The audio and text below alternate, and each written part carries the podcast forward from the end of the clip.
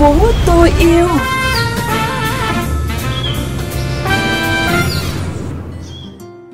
Hà Hương xin gửi lời chào đến quý vị và các bạn đang cùng lắng nghe chương trình Thành phố tôi yêu trên kênh VOV Giao thông Mekong FM 90MHz, phát định kỳ vào 7 giờ sáng thứ Năm và phát lại vào sáng thứ Sáu hàng tuần.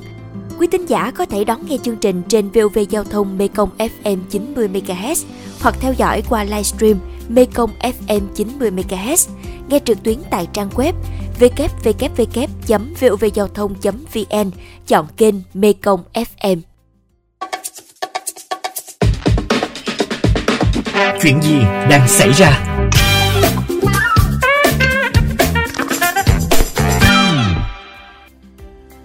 Thưa quý vị và các bạn, cuối tháng 2 vừa qua, tại cuộc họp với các sở ngành liên quan về tiến độ thực hiện đề án Hậu Giang Xanh đến năm 2025, định hướng đến năm 2030, Phó Chủ tịch Thường trực Ủy ban Nhân dân tỉnh Hậu Giang Trương Cảnh Tuyên đã thống nhất với những nội dung Sở Tài nguyên và Môi trường đưa ra thực hiện trong thời gian tới.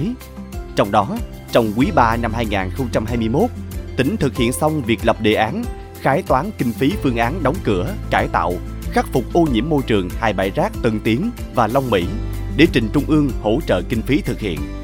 Từ khi đi vào hoạt động vào tháng 12 năm 2018 đến nay, nhà máy xử lý chất thải rắn, rác sinh hoạt Cần Thơ, còn gọi là nhà máy đốt rác phát điện Cần Thơ, đã tiếp nhận xử lý được hơn 400.000 tấn rác thải sinh hoạt, bao gồm rác thải sinh hoạt đã qua chôn lấp tại các bãi rác, tạo ra hơn 113 triệu kWh điện hòa vào lưới điện quốc gia.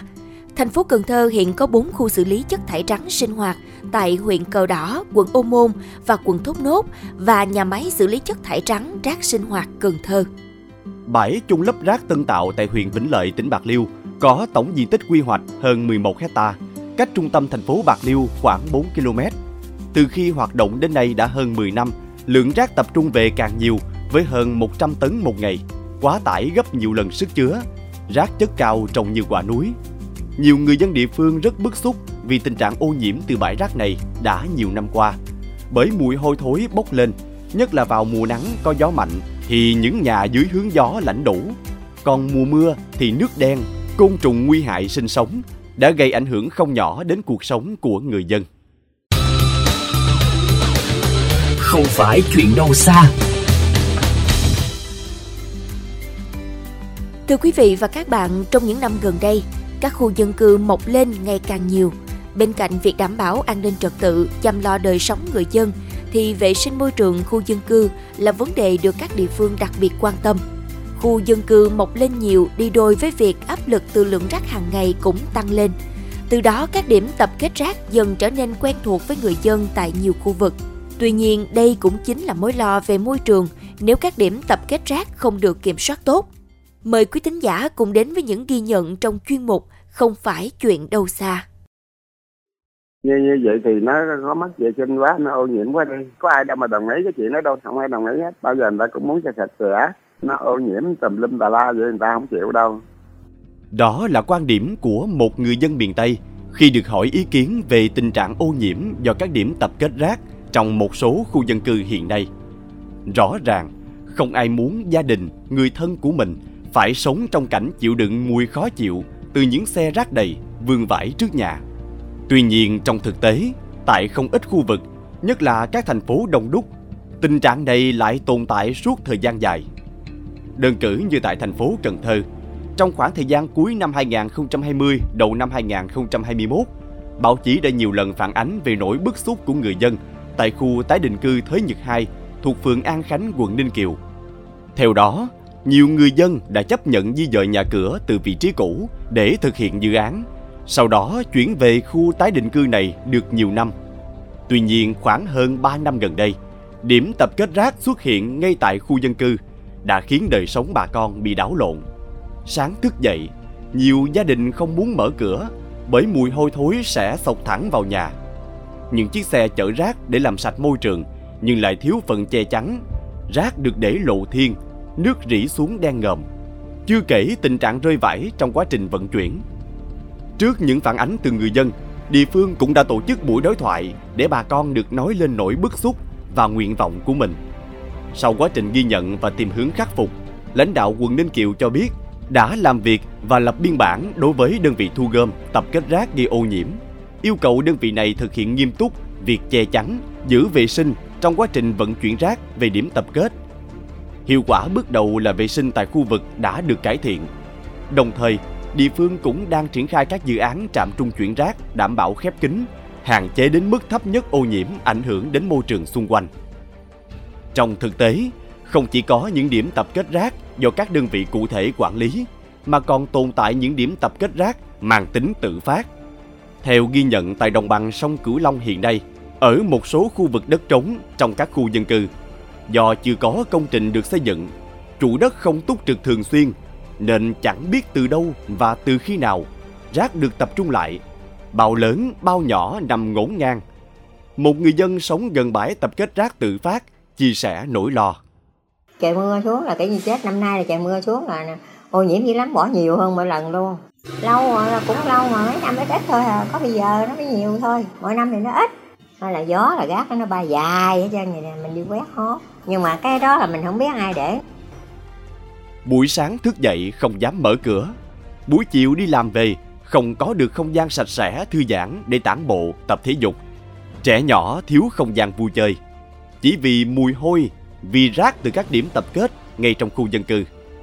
Đáng lý ra, khu dân cư là nơi mà câu chuyện vệ sinh môi trường càng phải được đặt lên hàng đầu, vì đó là nhu cầu thiết yếu trong đời sống hàng ngày của người dân.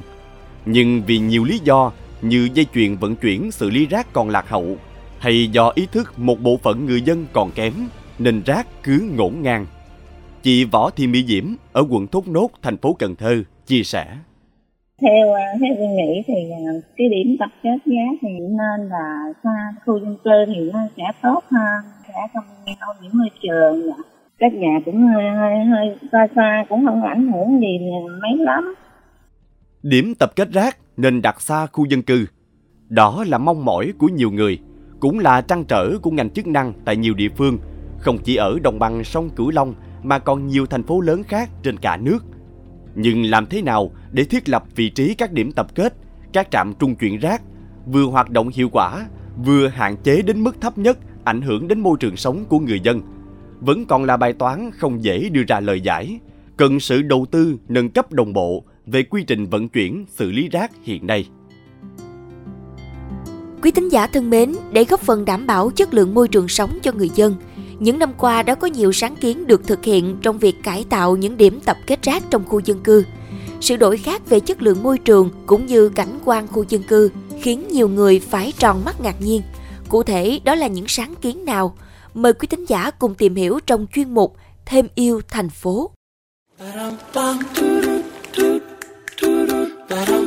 Thêm yêu thành phố.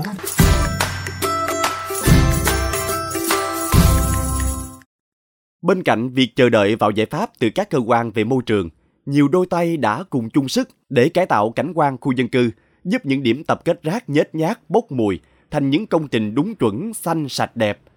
Từ năm 2018, với ý tưởng của huyện đoàn Hồng Ngự, tỉnh Đồng Tháp, nhiều bạn trẻ đã cùng nhau hô biến những điểm tập kết rác thành vườn hoa.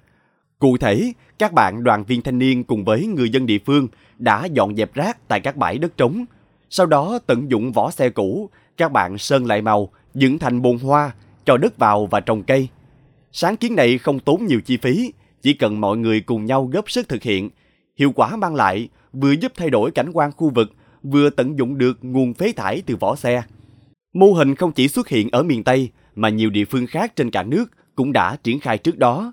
Như tại Hà Nội, đề án thực hiện công trình thanh niên biến điểm tập kết rác thành vườn hoa do Thành đoàn Hà Nội triển khai vào năm 2016 từ nguồn kinh phí xã hội hóa, cũng đã tạo được sức lan tỏa lớn trong cộng đồng. Một mô hình khác được thực hiện là biến điểm tập kết rác thành khu vui chơi. Mô hình này đã được triển khai thực hiện tại thành phố Hồ Chí Minh. Sau một thời gian với sự nỗ lực của chính quyền và người dân các quận huyện trên địa bàn, nhiều điểm đen về ô nhiễm, các điểm tập kết rác đã được thay thế bằng các công viên công cộng. Sáng kiến này giúp giảm thiểu tình trạng đất trống trong khu dân cư bị biến thành điểm tập kết rác, vừa tạo điều kiện cho các hộ dân trong khu vực có nơi thư giãn, tập thể dục, rèn luyện sức khỏe. Từ cảnh rác chất chồng, ô nhiễm đến hình ảnh ghế đá, cây xanh, khu vui chơi cho trẻ nhỏ là cả một quá trình cố gắng cải tạo. Đây cũng là một gợi ý hay cho các địa phương khác, trong đó có các địa phương vùng đồng bằng sông Cửu Long trong hoạt động bảo vệ môi trường sống tại các khu dân cư. Mặc dù áp lực về rác thải tại đồng bằng sông Cửu Long hiện nay không quá lớn so với một số thành phố khác, nhưng chủ động ngay từ sớm chắc chắn sẽ là điều cần thiết. Tuy nhiên, trước khi đến với câu chuyện cải tạo môi trường cảnh quan, thì trước hết, vấn đề ô nhiễm đang gây bức xúc cho người dân phải được lắng nghe và ghi nhận. Vậy khi có vấn đề cần phản ánh về chất lượng môi trường, về những điểm tập kết rác gây ô nhiễm, bà con có thể liên hệ với những cơ quan nào? Tại các tỉnh thành ở đồng bằng sông Cửu Long và trên địa bàn cả nước hiện nay, Sở Tài nguyên và Môi trường, Chi cục Bảo vệ Môi trường với các số điện thoại đường dây nóng sẽ là những nơi bà con có thể tin cậy, gửi phản ánh của mình khi cần thiết. Bên cạnh đó, ở mỗi xóm ấp, công tác tiếp nhận thông tin và lắng nghe người dân cần được thực hiện tốt, tránh để tình trạng người dân tại các khu dân cư phải chung sống với cảnh rác thải ô nhiễm mấy năm liền mới được giải quyết. Đến đây thì thời lượng dành cho chương trình Thành phố tôi yêu cũng đã hết. Cảm ơn quý vị và các bạn đã quan tâm theo dõi. Mời quý vị và các bạn cùng lắng nghe kênh podcast chuyên biệt đầu tiên về đời sống của người dân vùng đất phương Nam, Chuyện Mekong, trên nền tảng thiết bị di động bằng cách truy cập vào các ứng dụng Spotify, Apple Podcast trên hệ điều hành iOS, Google Podcast trên hệ điều hành Android. Sau đó gõ từ khóa Chuyện Mekong. Còn bây giờ, xin chào và hẹn gặp lại trong các chương trình lần sau.